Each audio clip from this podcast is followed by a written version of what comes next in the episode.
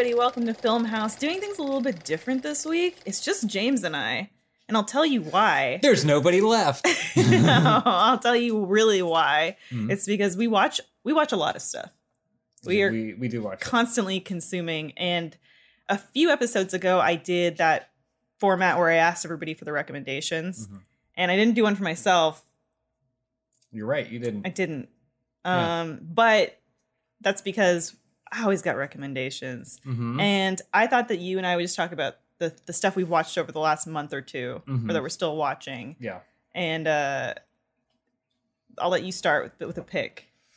Well, I mean, it, so I feel like we're going through phases. I mean, there isn't that much else going on that Mhm. we like. Basically, what we're watching is the is now how I am remembering time. You know how Yeah. people are like, "Oh, I know it was 2000 whatever because the PlayStation 2 came out," or I, I don't know that. Mhm. My moments in time It's just Tiger King. It's just I- I was thinking about that today. I was like, oh, what phase Tiger because Tiger King was also the new girl time period yeah. about, right? Mhm. Um I was watching all of New Girl of for New Girl. Lindsay. Yeah.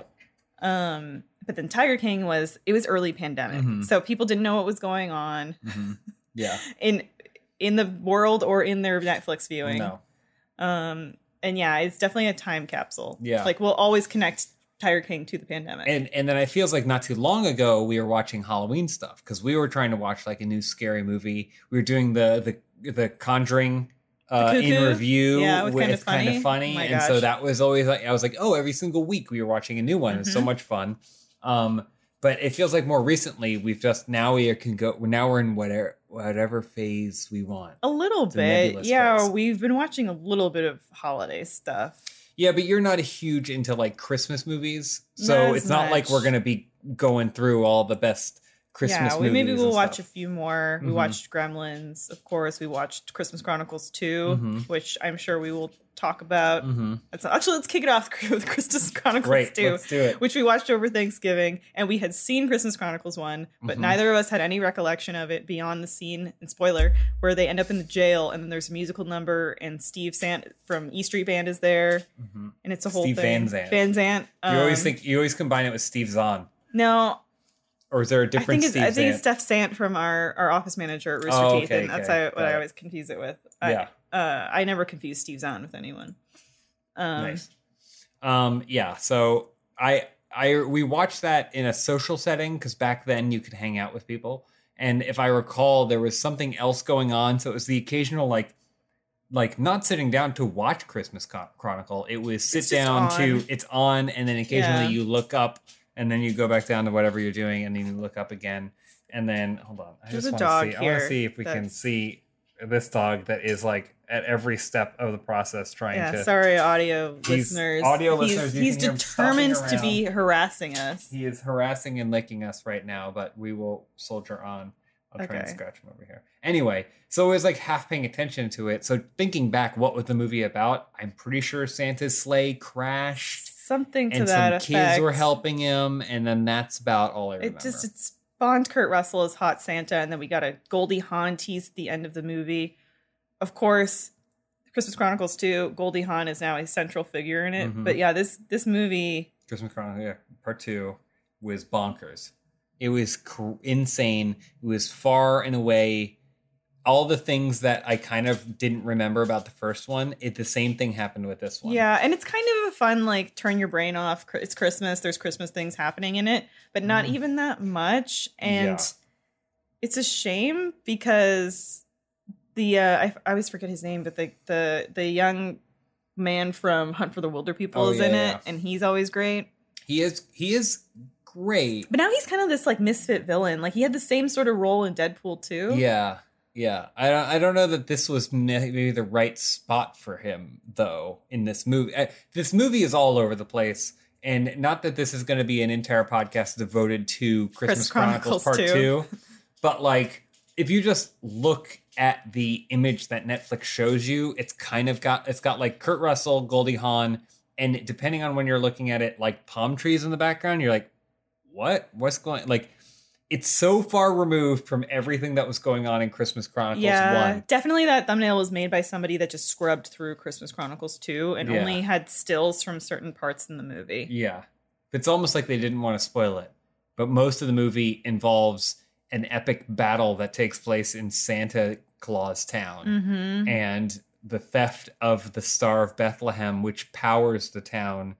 And time and then time travel is introduced very, very close to the end of the movie. and it's just it is a wackadoo film. I still think, and this is something I commented on in the first Christmas Chronicles, the the two kids, their father passed away. hmm They're still dealing with that. And one of the things that they say, uh, an attribute about their father, is the fact that his favorite song was "Oh Christmas Tree." And I was like, that's the sign of a crazy person. No one's favorite song is "Oh Christmas Tree." hmm That that just doesn't happen. So I He's back. he's back and nudging into us. He's licking the he's licking our chair now and huffing on it. Anyway. He's sneezing down there. Oh my gosh, sorry. Yeah. Audio listeners. um but anyway, this this movie's bonkers, so we did watch it, but it was only because it felt like it was like a holiday thing and we were trying to get it. Sure. We also watched in the spirit of the holiday season, the happiest season, which is new Mhm. to Hulu. And this movie does a lot of things right and then a lot of things wrong. Mhm. Um, it's it does make for kind of just fun holiday fare, Mhm. I would say. It's got some charismatic and fun actors to watch in it. it's it's pretty straightforward rom-com the the big thing about it though is that in the relationship is between two women. So one one uh woman is going home for christmas and she wants to bring her girlfriend except that her family doesn't know that she's gay. And so Mhm. it's that that becomes like the fun and games of it at a certain point Yeah, it, Um, it is touted as sort of this like it's like you know a, a the f- kind of first of its kind, or there aren't many Christmas movies that have you Mhm. know gay characters or it's focused around mm-hmm. their story, which is great. But then it I, I, I feel like I'm in no, I'm in no per- position to talk about Sure. that, the perspective of how accurately or portrays having to deal with that kind Sure. of that kind of, um, uh, you know, being feeling closeted and dealing with that. So I'm, I'm not, I'm not capable of speaking to that. But in terms of being a romantic comedy, I didn't think it was very good. yeah, it's, it's from so Clea DuVall, who is in Orange is the New Black and The Faculty. No, what am I thinking of? There's there's like a '90s horror movie that I'm thinking she was in. I don't know. Uh, was she, in? Was she in Identity? No, I don't know. She co-wrote and directed Happiest Season, and it stars Kristen Stewart. She is sort of our protagonist. She's in love with Mackenzie Davis, who you know they're away at school. I want to say no, they're not away at school. They're just like living on their. They They're just just young the people living in the city. Yeah. And Mackenzie Davis invites her to go home with her for the holidays. Unbeknownst to uh, Kristen Stewart, though, she's not out to her her family. hmm So when she shows up with Kristen Stewart, it's like, this is my friend. Yeah. And Kristen Stewart is like, obviously, this is just not cool. hmm And Mackenzie Davis just kind of keeps pushing her to the wayside. There's an ex boyfriend that kind of gets involved. hmm Um, it also has Aubrey Plaza as um, a former friend of Mackenzie Davis. hmm And Dan Levy is sort of like the comedic. Who's fantastic. He's great, Every yeah. scene he's in He's is, is uh, thoroughly enjoyable. There's a ton of people in this movie Alison Brie, Victor Garber, Mary Holland, Mary Steenburgen. Um, and a gas Gasteyer. and a Gasteyer. And it, the thing that it kind of hits the mark with is, and this is pure spoiler territory, Mackenzie Davis is just like constantly like emotionally abusing and gaslighting and being kind of like shitty to Kristen Stewart.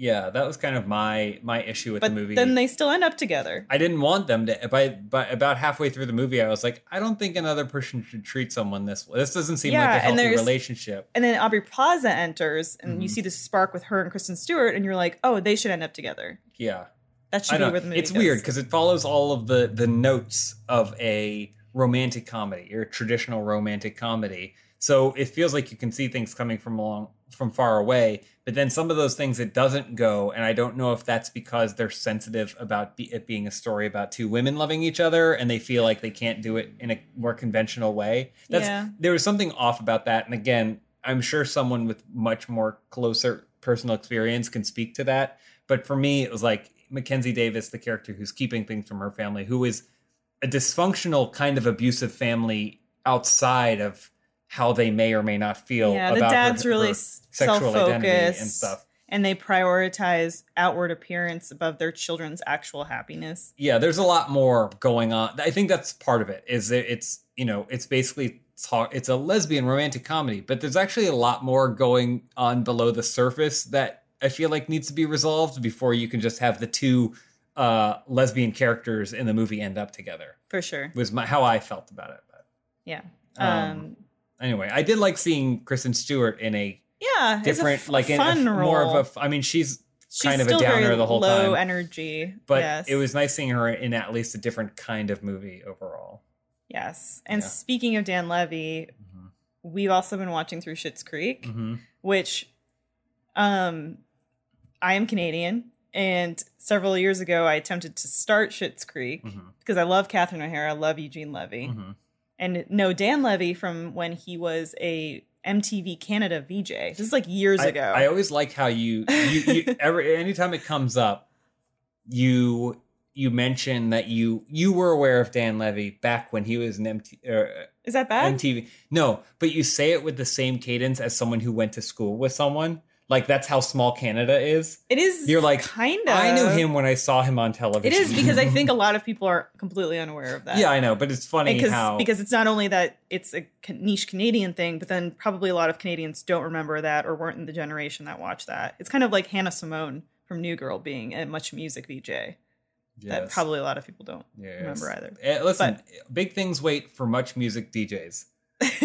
well, this is MuchMusic and MTV Canada, James. all forms of any form of VJ that you can take in in Canada, your career is going to be set. I hit a roadblock with the first time I tried watching Schitt's Creek Mhm. because there's a very nominal difference between American television and Canadian television, and it's a secret spice that I can't even place or really describe track. what it is. It's not a laugh track. Mm-hmm. Um, because in Canada you have your comedy shows like your Corner Gasses, your Little Mosques on the Prairies, your Kim's Convenience, your Schitt's Creek, and they all kind of have this feeling to them that I just I can't put it into words. But if you're Canadian and you see it on TV, I feel like you know what I'm talking about. It's like knowing what a British sitcom is. Yeah, it's, right? it's they the, have their the feel of the British comedy. And so going into the first season, I was kind of like, oh, I I feel this Canadian vibe, and I just I don't know, I don't I can't take it. Like two Um, two north sides of the and magnet. and I do think that there are lots of people who just have found that the first season or season and a half of Schitt's Creek is finding its sea legs anyway. Mhm. It's it's kind of that comedy stumbling Mhm. where it does need to find its footing and find its characters and rely less on the premise. Mhm. I mean, I'll say this: most great comedies do not have very strong first seasons. No, they, They- mature in their second. Like very few of them. The only off the top of my head, the only Arrested ones I can think of: Arrested Development and Veep. But Yeah. even Veep throws you into the deep end. So those first couple episodes get lost on your first viewing because you're just trying to keep up with who is this person, what is their purpose, because it doesn't it doesn't give you like an entry into the show. Yeah, so many comedies their first season is building blocks and they're Mhm. establishing the characters and their their archetypes so that way they don't have to reference those archetypes in the later seasons. They can just go straight to jokes or situational Mhm. comedy. And but Schitt's Creek though is kind of I've seen people say this is the comedy that we need for 2020 because it is Mhm. a very uplifting show. It's, it's delightfully positive. Yeah. Yeah. even characters that are skeptical or narcissistic or uh, negative pessimistic they have some they have they have a deeper humanity within them hmm and even characters that seem like they're self-interested they do look out for other people hmm Yeah. I think that's what's fun about it. And and like you said, like once you get beyond the premise, because when you watch the first couple episodes, it's all about the premise. They were rich, but now they're poor. And Yeah. then but in seasons once you get past that, like that's not really a factor. Like no and it's less of a focus as much as it is just an aside joke Yeah, I mean Yeah. it's more it's more an attribute of their personality. So Mm-hmm. it the, that kind of they having been rich informs the things that they say or do now, but it isn't the only thing and that's because you have to kind of get that baggage. And that, I think that happens with a lot of situational Yeah. comedies, you know. it's the kind of thing where Alexis, who is the the daughter, she plays the she she's the character who's the daughter of Eugene Levy and Mhm. Catherine O'Hara's characters. But she can make a joke in season three where she she says, "Oh yeah, I I first heard that song when I was at a rave in a Russian gulag," hmm and it it's not about her being like this poor little rich girl. It's more Mhm. about like she makes this weird off comment and Yeah. it's funny Yeah. and it's great. But Yeah. um, but yeah, and all the characters are so full of heart. And Dan Levy, of course, like is a breakout on it too. Absolutely. I mean, I I will watch him basically do anything. He has like all the charisma of his dad hmm plus an added charisma. Yeah, which is like this like youthful vibrance because ever you know Eugene Levy, whether or not you know his, his huge like what five decade long career in comedy, or you know him from Christopher Christopher Guest films, or you know him from American Pie. He's always been like this kind of fathery type, like a dad. yeah, he's very nebbish too. Yeah, like know? he always tucks his shirt in, kind of Mhm. thing. And I feel like uh, Dan Levy has that same charisma that makes Eugene Levy such an entertaining person to watch. But he's got an energy to him too. That's that's just I don't know. Again, we mentioned him in the happiest season, and he stands out just wonderfully in that film because of all those elements. And I, it's one of those things where I feel like if I will probably watch most of the things he does from now on, just because he is a fun person to Yeah. watch. And it's really special because you know going into that show that Eugene Levy and Catherine O'Hara are going to be amazing. hmm And Catherine O'Hara is transcendent. hmm Just the way she talks, the way they write for her hmm is incredible. Eugene Levy is kind of a straight man Yeah, for once in his career, which is weird. but I think I mean they also have a great supporting cast. I, one of the best things is I feel like if you write if you read a Schitt's Creek script, you and they took all the character names away, you still know who's speaking. Yeah. that's like one of the most important attributes I think for a show like that because it's you know I always like when things become like Simpsons, you know, where it, yeah you have your main cast but you also have the town is a character, especially if you're going to name it Schitt's Creek, right? Yeah. Um, and so Parks and Rec was the same way. Like once it expands and you're like, hey, that's clearly a Perd Hapley line, you know, like like that's that's a testament of a true Yeah. wonderful comedy. at a certain point, Parks and Rec became The Simpsons, Mhm. where it was just like there was this just huge cast of characters Mhm. supporting and constantly building and building and building on itself. Schitt's Creek is a little bit more insular, and I wonder if that's a budget thing too, or they just really like writing for the characters they have and they want to keep it to the smaller cast. Mhm. Yeah, Yeah, I wonder how much that show. I'm be interested to know how much an episode Canadian of Schitt's dollars. Made. So do they get tax write offs if they're already in Canada? I don't know. Moose Nichols, as we call them. hmm uh, keeping in spirit of the Commonwealth, we have also been watching The Crown, Of the crown. and we we have a certain background with The Crown. yes, I am royalty. That's our background. well, our background is that we watched the first season of The Crown, Oh, right, that background. Yeah. and then didn't watch I think we watched the first episode of season two. maybe. We watched the first season all the way through, and we're like, Mhm. "Hey, that was fun. That was nice. Not a lot of conflict, not a ton of conflict." And then I think season two came around. We watched the first episode of season two, and then just didn't stick with it. But then they did their Olivia Colman recast, not because it was bad, but I think we just weren't in the mindset. I- Maybe we weren't trapped at home. I think we probably probably didn't watch it because of that very reason. Because I love Olivia Colman, and I was Mhm. all about her being recast. But what really drew us into this season Mm-hmm. was Diana. Diana, yeah. Princess Diana uh getting added to the ensemble. Well, I mean, you're you're very familiar with the history of the royal family, what being a subservient to them. So, uh, um, and so I am not necessarily, and I, but I think we could also agree that there are some highlights of the current royal family's history in the last, let's say, 80 years, Mhm. right? And there was a very young Elizabeth having to assume the role of queen at a very young age, right? There was that. Um, and uh, and then also Well, in World War II, World War like, II? live- you know, the the royal family staying in in England, Britain Mhm. during World War II. World War II and stuff like that, and then the post post World War II imperialism and like expansion in some ways. Um, but then you know, then there's a good period of time when things are just kind of cruising.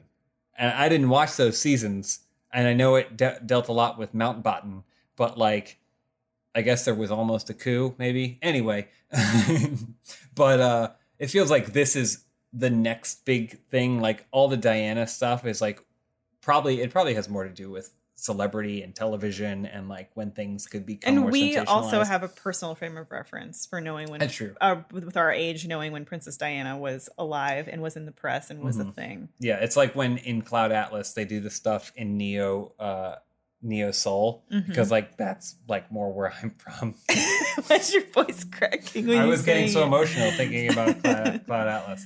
Um no, yeah, that makes sense. This is probably closer because these are things these these are the kind of things where they show interviews with Charles and Diana and then you can google it and it, yeah like, or it also i like remember seeing a docu-series when i was a kid where that interview was in mhm. or you attended the wedding like me, yes you know. Yeah well So- also i mean i remember when princess diana died and that was just a huge deal Mhm. Yeah. And aside, so Emma Corrin, who I was not familiar with, plays Princess Diana. Gillian Anderson plays Margaret. That's another thing. It's Margaret. It's Thatcher era. Oh, now, yeah, the Thatcher. Iron Lady. Yeah. Thatcherism, and Gillian Anderson is just uh, incredible Mhm. in this. Just the idiosyncrasies, idiosyncrasies, and the the way that she plays.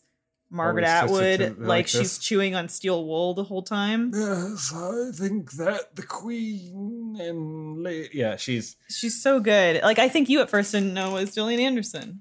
no. Well, I mean, you you picked her. Did you know it was her? Uh, I you- recognized you, her. recognized her because like I was just watching. I was like, oh, there's an there's a Mark. That's who their Margaret Thatcher is. And then you like like three minutes later were like, that's Gillian Anderson, and I was like, oh my gosh, it is. Like I I mean, obviously I wasn't looking for her, but you would think you would recognize Gillian Anderson, and you don't.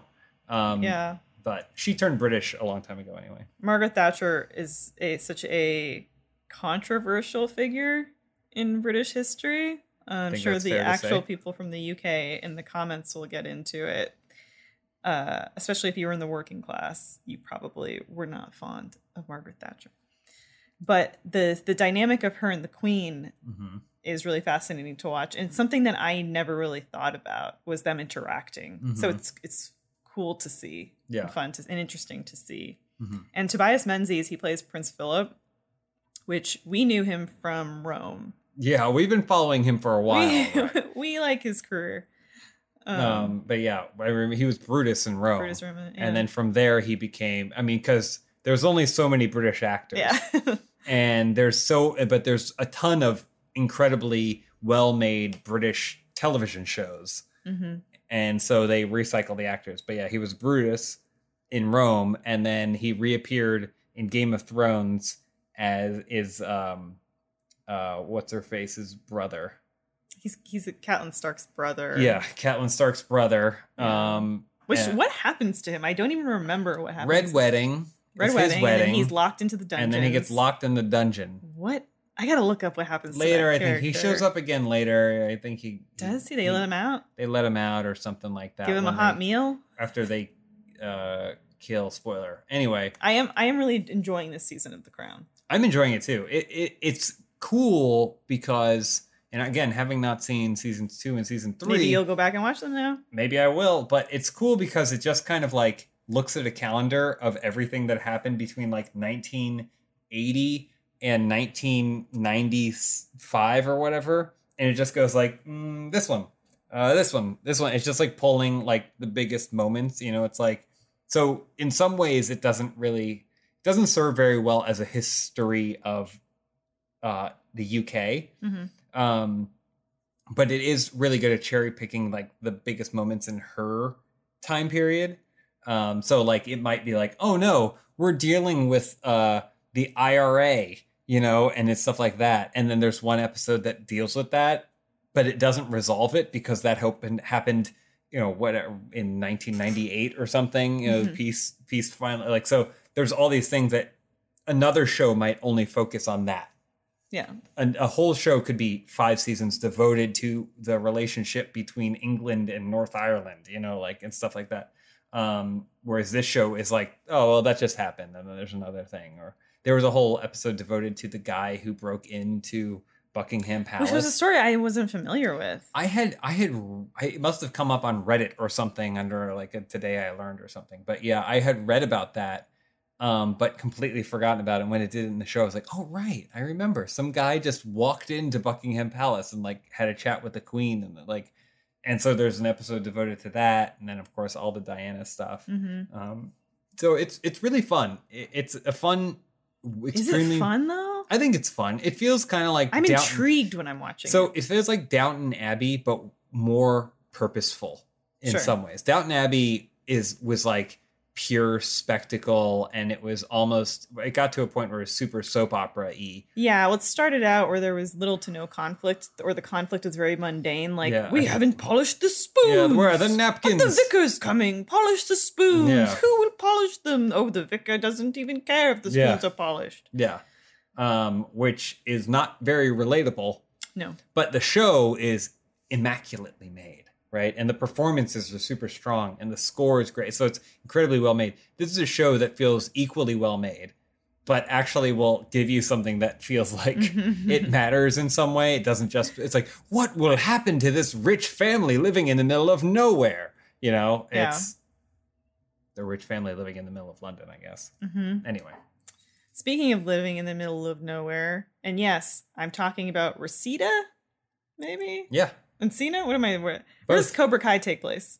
Reseda but encino is the rich part Okay. of it. So in the original Karate Kid, that was like the division. I feel like now, though, like living in LA, like I, the difference is negligible. I guess I guess Encino is a little bit more in the hills, so you're more likely to have a bigger house if you live in Encino. But Well, that's the exciting teaser. But first, a word from our sponsor. Earlier this year, more than 100 Twitter users got their accounts hacked into passwords, emails, phone numbers. High profile people hacked too. It's not just Twitter, it's Facebook, eBay, Uber, Adobe, all these different platforms. And if these high profile people can get hacked, it's easy for the rest of us too. That's why we use ExpressVPN to safeguard our personal data online at Funhouse. According to recent reports, hackers can make up to $1,000 from selling information online.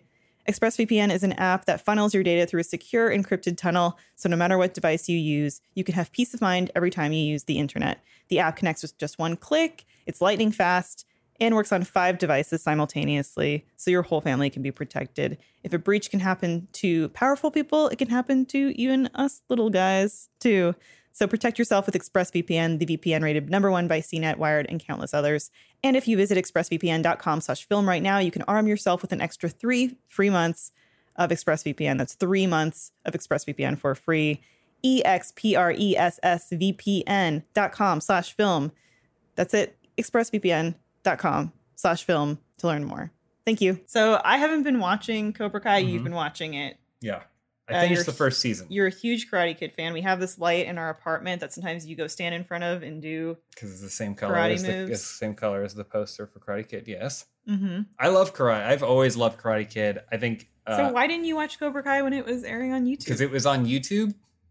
so you're a It says- YouTube guy. I know, but you you and I both know that sometimes the platform that something appears on can I make know. or break. I just wanted you to say it. I knew. and and YouTube is the kind of thing that always felt like, oh, you're gonna sit down. It's gonna be something that you're gonna throw on on your computer while you're doing other Sure. things. Like YouTube videos just don't feel like premium. You're content. not going to watch a. Uh, how like how long are the episodes? Are they 22 minute episodes? Yeah, they're like half an hour. Yeah, that's it just seems it's that's a weird place and Mm-hmm. it despite all the media that you may consume on youtube going there to find something like that is just not maybe the right place for it However, but when netflix got it if now it's on a remote on a tv or Mhm. whatever and it feels more attainable and it so- just blew up once It it, came up. to Netflix. they also tricked netflix has been doing this thing where they're very tricky and they'll put something on that leads you down a path towards something else so i noticed that the karate kid movies showed up on netflix and of course you were rewatching them. And so I said to you, I was like, we should watch Karate Kid. And then you were like, sure. But then we watched the first Karate Kid and some of the second Karate Kid. And then boom, they they took the shows off. They, dangled took, the carrot, they took the movies off and they put the show on. which is brilliant because Yeah. they gave you a taste for the universe, the Mhm. characters, the IP, yeah. and then you know October 1st hits. Mhm. And then you They get cut the access. you get but you get Cobra Kai, and then it's and you're like, oh, so um, I like many was like, okay, I'll check it out, um, and I really like it as a Karate Kid fan. Sometimes the, I've only seen the first se- season. Sometimes it does feel like fan fiction or a fan film. well, it probably is trying to do a lot of fan service. It's doing a ton of fan service, and I, I mean in more ways than just acknowledgement, like literally cherry picking scenes from the first film. But now Ralph Macchio is the one doing the Ah, explaining, He's the like Miyagi. literally beat for beat stuff. And I wish that it felt like it didn't need to do that. Um, premise wise, it's like if it is a fan film, it's like one of the best fan films ever made. It's it, it's it feels genuine. It feels very much in the spirit of Karate Kid, and the story is someone who clearly has a love of that series and had an amazing idea, which is picking up with Johnny, um, and where his life has kind of come since he lost that tournament. Um, now, I have some criticisms. I've heard them I that have some- Johnny was in cryo freeze. I have some criticisms because just because you didn't live up to your full potential doesn't mean that you Don't yeah know what internet is. you don't know what internet like there's literally scenes where he goes like oh my website cobra kai period com or or whatever and they're like period com and i'm like he has a cell phone like he, he's not an idiot he's not Yeah. he's not a stupid person he just he's just a li- maybe he's a little They treat him like a man out of time almost. because i get it his the, He the peaked, his peak Yeah. yeah was in 1985 so he's still living in that era. but that's different than actually living in that era which is something the show does a lot that really bothers me um, but other than that when it doesn't do that it does really great stuff which is now the you know danny larusso is a wealthy he owns a car dealership and his karate became part of his brand Mhm. and he's wealthy and he's not he- the underdog anymore. no, he was he was the kid who used to be in Reseda, and now he's the guy living in Encino. now he's an Encino man. and he's an Encino man, exactly. um, and and so they do that switch, and now Johnny is basically living in an apartment that looks exactly like where Daniel lived. And so Cobra Kai becomes a place for nerds because I think also culturally it was a lot easier to go uh, in the 80s. You know, you had your jock, your nerd, you know, the popular kid, rich kid, and everything. The John Hughes um, grouping of of cast and character.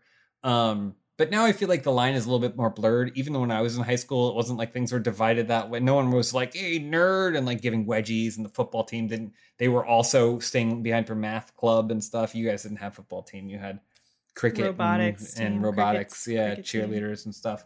Um, but here in America, okay, uh, land of the free, um, it really hasn't been that way for a very long time, and I appreciate that this one is is very different. So the kids that are kind of downtrodden, they f- find karate That's and an Cobra Kai them, huh? as an outlet to find confidence. Mhm. And they kind of do need a boost in that confidence more than just, hey, you're doing great, or here's your like like participation trophy. They need to actually be told with a very stiff hand like why they deserve to exist. And that's where Cobra Kai, Johnny's Cobra Kai comes in. So it's weird, whereas that represented the bad guys before. Now it kind of represents the good guys. But then, of course, he's going through issues and his intentions aren't pure. And then there's the back and forth with the grudge between him and Daniel that gets compounded when Johnny's son gets involved. It's really, it's really well done. It's great at taking what would be, like I said, like a 15 minute fan film and turning it into, oh, I could see how there'd be multiple seasons of this show. Um, but I've only watched the first season. I'm going to start the second season too. And of course, it ended with a All Valley Karate tournament. I always love everyone comes out for the karate tournaments. everyone comes out for the karate Who? tournaments. The whole town. It's the pride of Reseda. um, whereas I've never seen a karate tournament. I've never been in this city a long time, and I, if you ask me where a karate tournament took place, I'd never be able to tell you. If there are, let me know. I'd happily attend once this is all said and done. Um, but yeah, it's good. It's well made. It's shot. I don't like when they use flashbacks from the actual movie. That always rips me out of everything because I'm like, that's why. Why are you remembering it being shot this way? Um, and it does really good stuff with uh, Mr. Miyagi too, Mhm. because like obviously he passed. Mhm. Pat Morita passed Yeah. away, and so but you get a little morsels of like what happened to him and Daniel's relationship after the events of those movies, which as a fan of that, I really appreciate it. No mention uh, yet thus far of next Karate Kid, in the canon. So I'm a little curious about that. But yeah, I, I'm like I'm gonna keep going and and really enjoy it. Another IP that has gotten a sequel Mhm. that I did not see coming, Mhm. but I think it was something that we desperately needed in 2020 and in quarantine was Borat subsequent movie film. Mm-hmm. And wow, that was a- a shocker to see this movie coming out. I Had no idea. I mean, I, I remember there was I think on Reddit. I guess all I know about the outside world is Reddit. But like, there someone posted screenshots of him driving on one of the the studio trucks. So you know, it's like Oh, okay. driving so someone. he was doing like, something. we saw him film. Someone's like, we see him filming Borat, but Oh. like they hadn't announced that there was a new Borat. There was nothing. yeah, coming. and who So- knows if it was just like a commercial, you know, Yeah. that Borat's making. But Yeah. wow, yeah, a sequel, and it's a movie that really could have been underwhelming or Mhm. feel like it's it's out of touch and should have just stayed in the, in the era that it was made. Mhm. But I really laughed a lot watching it. For me, it felt good to laugh again. for for personal reasons and then also just otherwise. I mean, I think you have to be a certain skill set to get away. with what he With does. he and he does? doesn't always. I think there's stuff he doesn't always get away. There's with, stuff he too. doesn't get away with, but it does feel like, you know, in 2020 and even years past, like it, it has felt like people in general have moved away from like His how, how far can you take yeah. this? How far can you take this? Can you make can it be funny purely because of how wrong it is? Mhm. um, and everyone gets it. And maybe I'm sure people watch Borat 2 and did not get it and did not enjoy it, but I I got it. Anytime he did something and he pushed that boundary, he went as far as he could or whatever, and that makes me laugh. And I really appreciate because I feel like they don't really there isn't stuff like that now. That could have been our Freddie Mercury. Could he could have been our Freddie He Mercury. was originally. I've got an I'm idea still curious. Still curious what he would have been like as Freddie Mercury. Yeah. The standout from Borat 2 was Maria Bakalova, Oh yeah. who plays his daughter. Um, Yeah. and she's now, of course, sought after, and Mhm. people are wondering what she's going to do She next. respond She's- to my emails. it's it's funny because she is a character that also could have been lukewarm or Mhm. fallen flat, but she in some points like just surpasses Sacha Baron Cohen. the whole time I was like, who is this Mm-hmm. person? Like, because like you said, if you sat me down and like they're doing a Borat 2, and I'd go, ooh, and they go, and it's him traveling around with his daughter. I go, she's a big focal point of it. I go, Ooh, yeah. ooh. She plays a wacky character. I'm like, how are you supposed to do that? You- You're having someone share the screen with Sacha Baron Yeah. Cohen, one of the best like Mhm. character wacky characters of all time. How is that possible? And then yeah, I was looking her up because like, who is this that she's doing? Like you said, like she just nails it. in like blowing him away in some of the Mhm. scenes and it turns out nobody really Yeah. like just so she's, She's relatively new to the and- scene yeah. and like yeah anyway She's great. great. yeah I, I i thoroughly thoroughly enjoyed it Oh, we have a couple more recommendations, but first, a word from another, another sponsor. I don't think I'm crazy to say that everybody wants to look good and feel good. If you don't, what's going on? It's great. As y'all know, I've had a bit of a glow up this past year. Lost some weight, worked on my mental health, and guess what?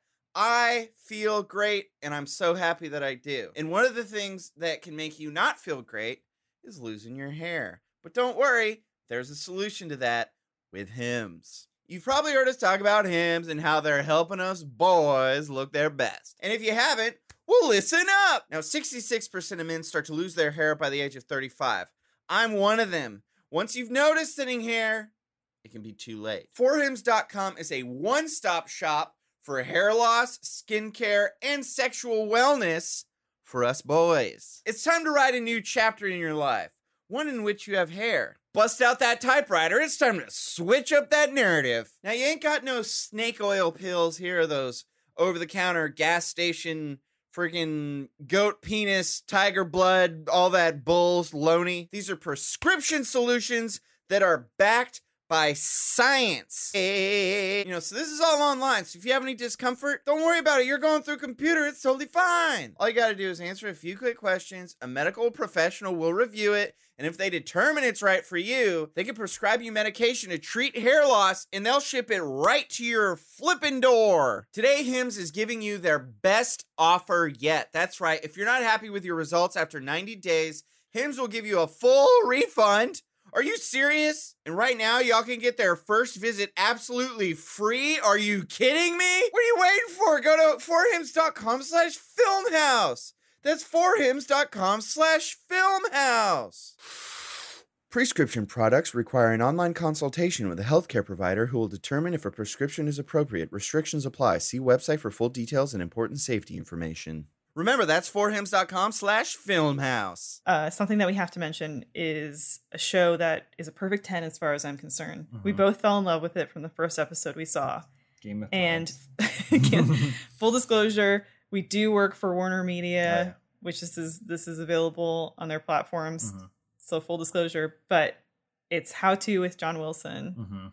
which is it's produced executive produced by Nathan Fielder that does Nathan for You. Mhm. It feels like Sugar Pine 7-ish if they made Mhm. a docu series about the mundanities of life Yeah. that have a deeper existential meaning at some points. Mhm. But good God, this show was filmed over two, the span of two years, Mhm. and it it's another thing that feels like a show that we needed this year. Oh yeah, I definitely. I mean, I just needed things that made me laugh again. Yeah. No offense to New Girl, but uh, it it wasn't hitting the mark for me early on into the quarantine, Yeah. and especially this far into it. I really need things that make me laugh again. And yeah, I it's hard to explain. Like pitching this show is really difficult. Yeah, the I mean, I guess if you could say the basic premise is that John Wilson is this documentary filmmaker and he goes to observe New Yorkers in these weird, mundane natural habitat scenarios. But then things sometimes get pretty outlandish Yeah, or they can be heartfelt or I mean, imagine if it was a documentary filmmaker who filmed everything without regard for what Yeah. it was, and then found a the pieces the later. and then Yeah. and then afterwards, but like also somehow along the way discovered an area. It's like I'm gonna like, what do you want? I'm gonna make a documentary about marshmallows, and then you do marshmallows, but by the end of it, kind of like a paperclip becoming a house. Mhm. The end result is so far from marshmallows that it doesn't even seem reasonable. And like there's an episode, not to spoil things for you, but there's an episode that the focal point is scaffolding in New York, which is a huge huge industry and something that I never even thought about. Mhm. Was because there are laws in New York that if you're doing any kind of construction, you have to have this much scaffolding on the premises. And newsflash, New York is always under construction, so there's always scaffolding everywhere. Mhm. I never really thought about that. And then he, of course, takes it to another level. And at one point, you're watching like two dudes like getting blown on scout. I don't remember what it was, but Mhm. it just, God, this and like the finale of the show is just about his landlady, Mhm. and it, it- the show gets into because I think the final episode they were filming like right on the cusp of COVID Mhm. yeah, yeah. so it sort of is this weird time capsule thing too that and and it, it speaks a lot to i think probably a, a similar experience that a lot of people are having but god i just i can't recommend the show enough It's so good. This is like you know, the people that you might find, the people that are around you in your life, um, walking the streets, walking their dogs, are all characters, Mhm. and not all of them may be interesting, but some of them are very interesting. And he's really good about getting just- people to just open Yep. up put a camera in someone's face, asking the right questions, and getting them to open up in not a gotcha kind of way. Because that's the thing that it always feels like he's very explicit about like what the purpose is. And I don't know how he films the show, but it never feels like a gotcha moment. It feels like, no, you can open up to me and I'm gonna I'm gonna present you in this show in a way that you actually are. That's at least how it feels. Um, Yeah. I still don't understand legally how we have stuff where it's like, God forbid we have a shot of someone's feet yeah in something. i mean what's it like it. in new york though like can you just film people with no regard i don't really know Maybe, having never lived there maybe, but it doesn't look like everyone in the list signed off because there'd be times where he's like talking about human relationships and he's just filming someone sitting across from him in a restaurant or whatever and they're it's like a couple having an argument and he's just filming the whole Yeah. thing while then he goes back later and then puts his Oh, own the the B roll is is the main uh main event yeah it's of very the yeah. show too. I can't recommend enough. Yeah, and then after great. you watch it, going on YouTube and watching like making of stuff is great too. Mhm. yeah And we don't have too much left. Something that I've just been kind of doing, and I think this is a byproduct of quarantine, is rewatching a lot of sort of comfort things. Mhm. Uh, and I've been like rewatching a lot of Steve Martin movies, some that I haven't like seen before. Like I'd never seen Man with Two Brains, Mhm. so I watched that recently. Mhm. and uh i mean it's just it's just a whole other era i don't know it's just a thing for me that I I feel like watching these old movies it takes my mind off of the present Yeah. It's also I feel like like Steve Martin has so many films. So many films that crossed so many periods in time that I think one of the fun things about watching his film films are that like you can watch The Man with Two Brains, it's just wacky and absurd, or LA Story, which is wacky and absurd, Mhm. or The Jerk, which is wacky and absurd. Then you can watch something like Roxanne, it's just sweet which just feels like a sweet 90s movie you know like and you know so like he has a large resume but yeah i i think we've been also watching not just seasonally but we like we had gremlins on the other night They're like movies that we know you know that you're gonna get a warm hug watching it yeah and it's gonna feel familiar and like you're not tackling the stresses of the present hmm I think so. I can't recommend it enough. If if you are looking for that that warm blanket hug too, I guess it depends on when you were born and what you grew up with. But Mm-hmm. yeah i would just say it's okay to watch something you already know you like Yeah. if, you're anything like elise and i we always have this I feel list guilty. and we feel like we're sometimes we feel guilty because it's like hey we should be watching something new there's Mhm. so much we want to consume and so much we want to appreciate but There's always Sucker Punch. There's always sucker punch i gotta No. bust that blu-ray out you want to watch tonight No, extended thank edition you. I'm it's busy got like wa- I'm washing, extra minutes washing my hair and my dog's hair. um but but i think it is okay to go and no you're like nope i know Mhm. weekend at bernie's 2 is gonna make me feel good i know the firm i watched the firm not too long ago is gonna make me good Well, it was fun talking about all the things that we've been Yeah. enjoying watching. Uh, In the comments, let me know what you've been watching too, because I'm always looking for recommendations, especially obscure stuff. yeah And to get you hyped for the next three weeks of Film House, we are doing a special bracket. I know people love our brackets that we do. We're doing the best holiday movie. What the criteria is for that, Christmas. who knows? Christmas I guess specifically it's technically Christmas specifically, but we have two special guests joining us for those three episodes that are airing back to back. And that's Josh Flanagan and Zach Anner are comedians, writers, Mhm. directors in their own right. Mhm. Um, we recorded those episodes, and my God, I cried laughing at one point. I was yeah. laughing so hard. So lots of good moments, and it, it builds to a thrilling Yeah. climax. So, So, uh, airing next week through December 25th, 6th, I mean 25th on the Rooster Teeth site. Mhm. The last episode will go up, but we're, we're doing that, and it was super fun. yeah. So, uh, yeah, thank you, everybody. Thanks for watching, everybody. See you next time.